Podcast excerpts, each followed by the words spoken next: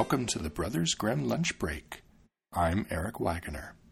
Today I'll be reading The Sweet Porridge.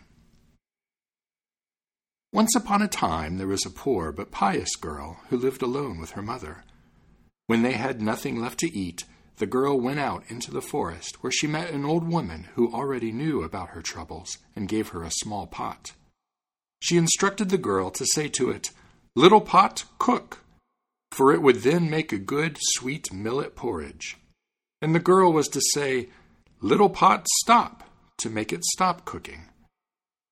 The girl brought the pot home to her mother, and it put an end to their poverty and hunger.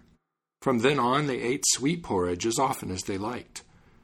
One day, when the little girl had gone out, the mother said, Little pot, cook, and it began cooking.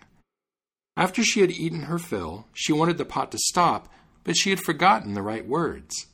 So the pot continued to cook, and the porridge ran over the rim and proceeded to fill the kitchen and the whole house, then the next house and the street, as if it wanted to feed the entire world. The situation was desperate, and nobody knew what to do. Finally, when only one house was left standing without any porridge in it, the girl returned home and merely said, Little pot, stop. It stopped cooking, and whoever sought to go back into the town had to eat his way through. The End. The Brothers Grimm Lunch Break is released under a Creative Commons Attribution Non Commercial No Derivatives license. Download it and share it all you'd like, but don't change it or sell it. The translations used are copyright Jack Zipes and are used with permission.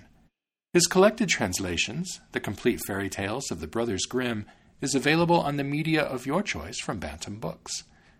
The music is Mount Timbrel by Jamie Janover off his All Strings Considered album, available on Magnatune.com. If you'd like to listen to any of the other tales, you can find them on our website, grimlunch.org, where you can also leave comments or subscribe through iTunes. And if you're in iTunes, would you mind leaving a review or clicking on stars to give this podcast a rating? It helps other people find the tales, and I'd really appreciate it. Thank you for listening.